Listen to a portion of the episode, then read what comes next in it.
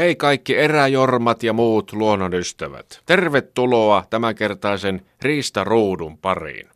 Nyt kun luonto heräilee ja kutsuu seikkailemaan, meillä onkin tänään ajankohtainen aihe. Mitä pitää ottaa huomioon, jos aikoo asentaa riistakameran makuuhuoneeseensa? Niin, riistakamerathan ovat yleistyneet ihan joka miehen käytössä, puhumattakaan niistä, jotka tiedostavat olevansa niin sanottuja intohimoisia kutsumussaalistajia.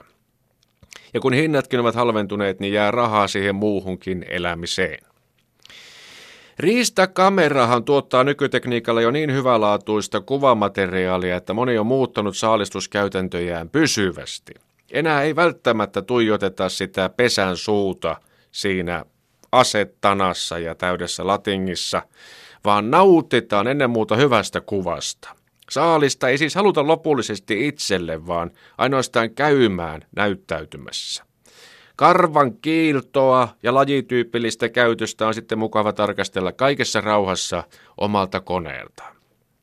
Niin pitää muistaa, että catch and release ajattelu ei ole vain sillimiesten yksinoikeus tänä päivänä.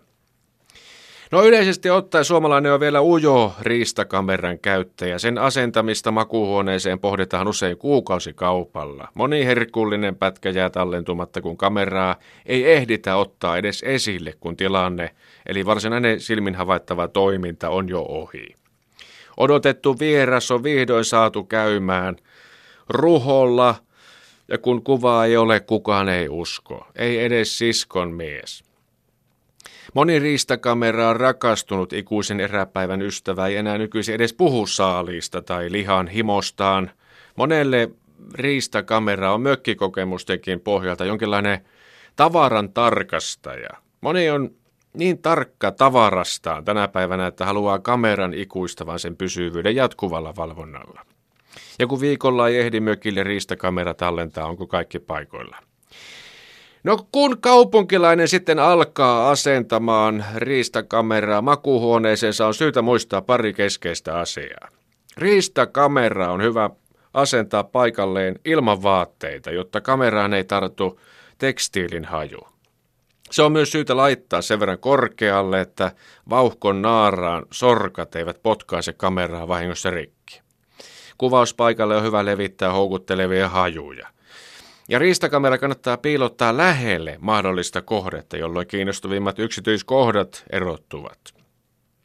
Mikään ei ole veikeämmän näköistä kuin suoraan kameraan pällistelevä viaton luontokappale kaikessa epätietoisuudessaan. Se on, se on tullut paikalle siihen vain nautiskelemaan, eikä miellä kameraa uhaksi.